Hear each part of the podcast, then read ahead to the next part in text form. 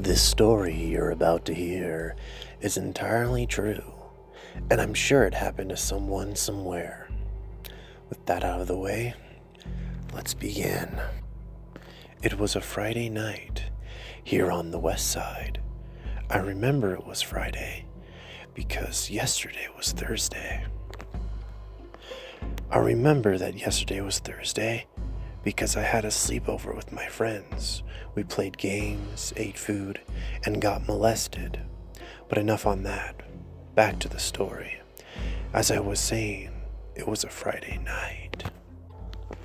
And on this night, I found myself surrounded in complete darkness. A cold wind breezed past my shoulders. I was in the forest without my jacket which was odd because I usually never leave the house without my jacket.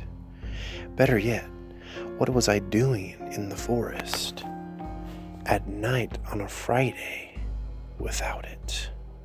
My jacket. But regardless of that, I needed to find a way out of this thick and lonely forest. I wandered for what felt like two minutes but looking back, it was probably more like four hours. But then suddenly, I was stopped dead in my tracks from a beam of light that came down from the sky. The light rested on the forest ground. It took shape of a thin oval. What I only can describe as a door of some sort slid open on the oval shape.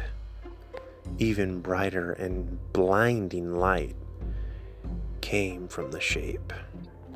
Then out walked a man with a metallic blue three piece suit. He had slick back hair, and most noticeably, he was missing his nose. He smiled a wide grin but he never opened his mouth to talk. But I could hear him speaking to me, almost telepathically. He said his name was Cole. I stood there frozen with fear. I swore to God that I was pissing myself.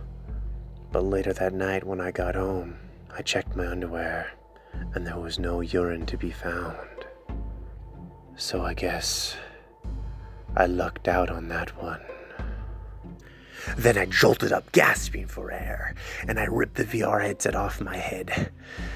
Damn, the whole thing was just a virtual reality experience.